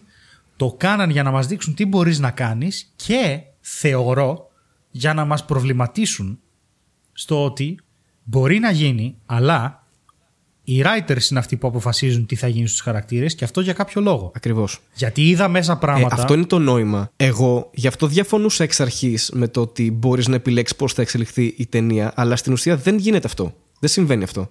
Ούτε βλέπεις διαφορετικές version. Δηλαδή, ο writer έχει κάτι στο μυαλό του που αυτό είναι το τέλος και μπορεί να γίνει με διαφορετικούς τρόπους, αλλά προτιμώ να το δω σε μια άποψη του writer και του σκηνοθέτη ότι αυτό και αυτό και αυτό γίνεται και έτσι εξελίσσεται και μετά να συμφωνήσω να διαφωνήσω. Το να είναι interactive όλο αυτό και να επιλέγω διακλαδώσεις, εμένα δεν με τρέλανε σαν concept. Θεωρώ ότι το κάνανε λόγω της θεματολογίας ταινίας και ότι υπάρχει αυτό το trial and error, trial, συγγνώμη, and error που μπορείς να επιλέξεις κάτι, να είναι λάθος, να γυρίσεις πίσω. Και αυτό ήθελε να σου περάσει και η ταινία, ρε παιδί μου, σαν τον κύκλο του προγραμματισμού. Ότι ξέρω εγώ, δοκίμασα αυτό, δεν δούλεψε. Οκ, okay, πάμε πάλι πίσω, το ξαναδουλεύουμε. Ναι. Κάνουμε την άλλη επιλογή. Και ναι. έπαιζε με αυτό το concept ότι αν όντως υπάρχει ελεύθερη βούληση ή αν όντως κάποια πράγματα είναι γραμμένα και απλά δεν, δεν μπορείς να, να αλλάξεις κάτι στην ουσία. Ναι, αυτή είναι η άποψη ενός προγραμματιστή. Δηλαδή.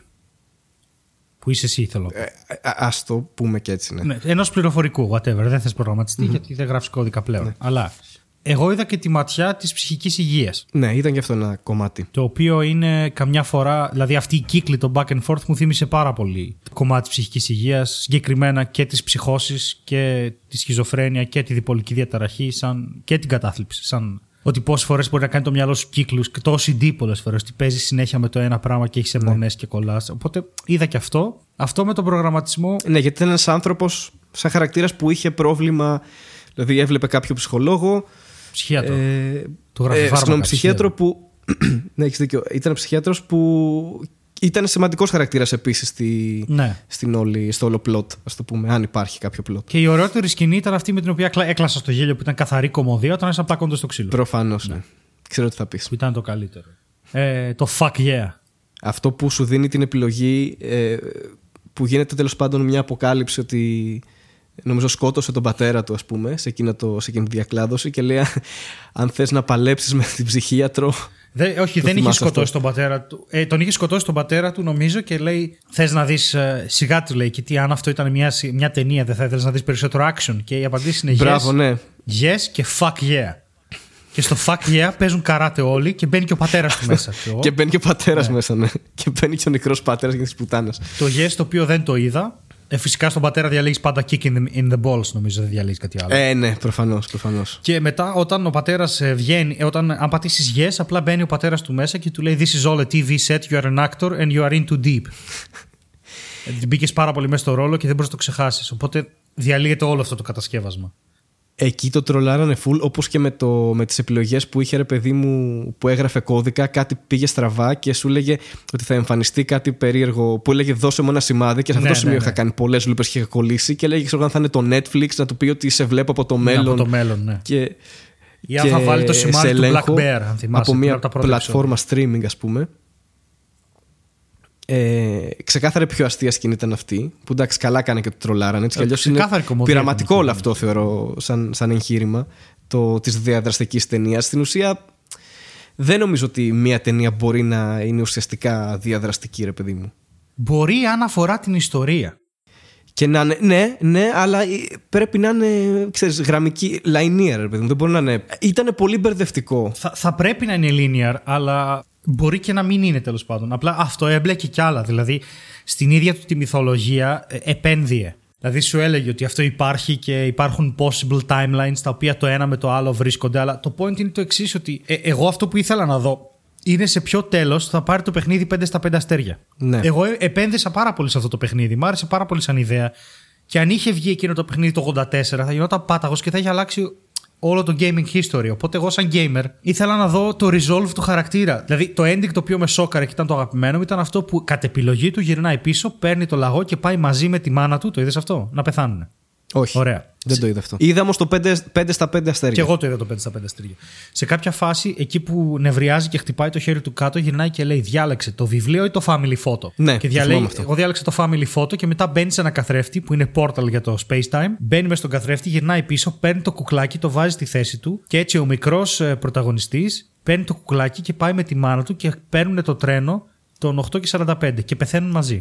Okay. Και στην επόμενη σκηνή είναι η ψυχίατρα σοκαρισμένη, κοιτάει τον άνθρωπο, τον, ε, τον πρωταγωνιστή μας, και είναι ένας γιατρός που διαλέγει το σφιγμό, ο πατέρας του δίπλα κλαίει και λέει απλά πέθανε. Απλά έκλεισε τα μάτια του και πέθανε. Που για μένα αυτό ήταν το ναι. ending της ιστορίας. Δηλαδή ένα, ένα παιδί το οποίο έχει ε, ψυχιατρικά προβλήματα από το θάνατο της μάνας του, δεν μπορεί να συγχωρέσει ποτέ τον εαυτό του γιατί ξέχασε το κουκλάκι του τέλος πάντων και άργησε και η μάνα του πήρε το επόμενο τρένο και πέθανε γιατί αυτό έγινε στην όλη ιστορία. Ε, ο χαρακτήρας αυτός πρέπει να κλείσει σαν χαρακτήρας. Οπότε ή θα πάρει το 5 στα 5 και θα αποδείξει στη μάνα του ότι πλέον μπορεί και δεν έχει προβλήματα, ή γυρνάει πίσω στον χρόνο και σκοτώνει τον εαυτό του για να τραβεί να σταματήσει αυτό το μαρτύριο. Ναι. Α πούμε, εγώ είχα, είχα δει διαφορετική εκδοχή που δείχνει τη σκηνή με το κουκλάκι, ας πούμε, αυτή που λες, που πάει να το μαζέψει και λέει Όχι, φύγε. Φεύγει η μάνα του και δείχνει ότι όλο αυτό είναι ένα πείραμα. Ναι. Το και ότι ο pack. πατέρας του είναι γιατρός Ναι, ναι, ναι. και, και ότι όλο αυτό είναι στημένο και η μάνα του δεν έχει πεθάνει. Αλλά πρώτα απ' όλα ε, δημιουργείται το εξής πρόβλημα. Έχουμε δει, ας πούμε, α- αν δεν τα είδες και όλα ή τα είδε κάποιος όλα, έχουμε δει διαφορετικά πράγματα. Οπότε δεν ξέρω πώς μπορεί, να- πώς μπορεί να λειτουργήσει πρακτικά αυτό. Δηλαδή, δεν ξέρω αυτή η δυνατότητα του interaction αν τελικά έχει νόημα ρε παιδί μου Εμένα, ε- εγώ εκεί νομίζω πρέπει να εστιάσουμε πιο πολύ δηλαδή να βγουν και άλλες ταινίες που να σου δίνουν αυτή τη δυνατότητα ή δεν έχει τόσο νόημα εγώ κλείνω ότι δεν έχει τόσο νόημα μπορεί για το φαν της υπόθεσης αλλά δεν θα ήθελα να δω μια πολύ καλύτερη ταινία να σου δίνει αυτή τη δυνατότητα πιστεύω του interaction Νομίζω του να ότι ορίζεις εσύ πως θα αν αφορά την ιστορία, δεν έχω πρόβλημα. Και ας δούμε άλλη ταινία. Αν μου έδινε μετά την επιλογή να γυρίσω στο σημείο της επιλογής, γιατί τώρα εγώ για να δω αυτά που έχασα, πρέπει να θυμάμαι τι επιλογές έκανα και το ξαναδώ. Δεν υπάρχει περίπτωση να το ξαναδώ αυτό το πράγμα. Γιατί δεν. Ναι. Τα θυμάμαι. Έχω το, το πρόβλημα που έχω με τις ταινίες και αργό πολύ να τις ξαναδώ είναι ότι θυμάμαι πολύ καλά τι γίνεται. Γιατί τα αναλύω κιόλας στο μυαλό μου ως storyteller. Ξέρεις, λόγω improv, λόγω stand-up, τα αναλύω αρκετά και θυμάμαι και δεν μπορώ να το ξαναδώ. Δηλαδή είναι μεγάλο conflict στο κεφάλι μου, ζορίζομαι πάρα πολύ. Κάποιοι το είδαν ξανά και τα είδαν Μικρή όλα. παρένθεση. Ξέρεις τι πρόβλημα έχω εγώ με τις ταινίες. Γενικά; Ότι. Θα σου φανεί περίεργο. Θυμάμαι πάντα τις ταινίες, αλλά όταν έχω δει μια ταινία σινεμά, δεν θυμάμαι με ποιον την είδα. Α, οκ. Και έχει γίνει πολλές φορές αυτός ο άβολος διάλογος. Θυμά... Είδα μια ταινία την προηγούμενη εβδομάδα. Ναι, ναι μαζί ήμασταν, ξέρω εγώ αυτό. Ναι, οκ. Όχι. Είσαι ηλίθιος. Εγώ δεν, δεν νομίζω, γιατί πηγαίνω σινεμά με πολύ συγκεκριμένα άτομα. Οκ. Είναι η, η elite παρέα του Στέλιου που, που πηγαίνει σινεμά. Ναι, κάπως έτσι. Αλλά πέρα από αυτό, ε, ας πούμε με άτομα που δεν πάω συχνά σινεμά και έχω δει ταινίες, το θυμάμαι. Ας πούμε, θυμάμαι ότι το πρώτο Transformers το είδαμε τον κολλητό μου το Λάσκο. Οκ. Το θυμάμαι γιατί δεν είχαμε τι να κάνουμε και είπαμε, ξέρεις τι δεν έχουμε κάνει ποτέ μαζί. Γιατί γνωριζόμαστε από το καλοκαίρι, ξέρεις, δεν είμαστε φίλοι της γειτονιάς. Δεν έχουμε ποτέ πάει σινεμά μαζί. Και λέμε, Όχι, πάμε τώρα, τι έχει Ναι. Transformers, πάμε. Και το θυμάμαι γιατί, ξέρεις, είχαμε πάει μαζί και ήταν. ε, Ε, για μένα αυτό που ισχύει είναι το πιθανότητα την έχω δει την ταινία με τον κολλητό σου το Λάσκο, απλά δεν το θυμάμαι. Ναι, ναι, κατάλαβα. Αυτό, Τέλος αυτό πάντων. συμβαίνει στο κεφάλι μου. ναι. Ε, hashtag not impressed εγώ. ναι, θα, θα συμφωνήσω. Ε, και για, για πολλούς λόγους γιατί και λίγο το μέτα με κούρασε το θα σου δείξω τι μπορώ να κάνω λίγο με κούρασε δεν με έβαλε στο σενάριο του Black Mirror να χέζομαι να κυκλοφορήσω ας πούμε, να κοιτάω το κινητό μου και θέλω να το σπάσω Μ, ναι. δεν με έβαλες αυτό Ναι, το ισχύει. τέτοιο ε, Επίσης πάλι δεν πρωτοτύπησε γιατί είναι παραγωγή Netflix νομίζω αν δεν κάνω Ναι, λάθος είναι. το Black Mirror. είναι, ναι. Ε, πάλι έπεσε στη λούπα ότι καλτήλα 80s, ξέρω εγώ Stranger Things, ξέρω, πάλι εκείνη αυτή η εποχή. ναι. Έχει λίγο μια αιμονή με αυτή την εποχή νομίζω το, η, η παραγωγή του Netflix για κάποιο λόγο.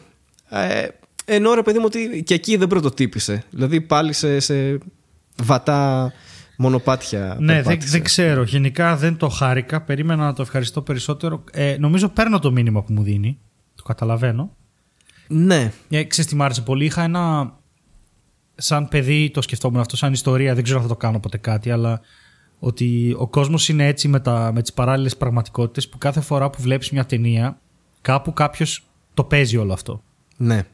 Δηλαδή φανταζόμουν, ξέρεις, και, και για κάποια, σε κάποια στιγμή όταν το βλέπεις αυτό ήταν αληθινό.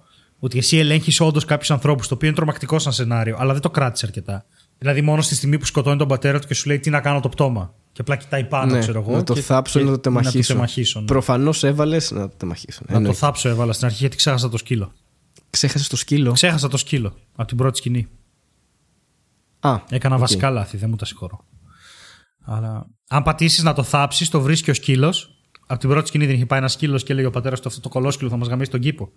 Ναι, ναι, ναι. Ε, και όταν, όταν Και το τελικά θάψεις, γάμισε τον ίδιο. Πάει ο σκύλος, ναι, και ξεθάβει το πτώμα και μπαίνει φυλακή και παίρνει 2,5 στα 5 αστέρια. ναι.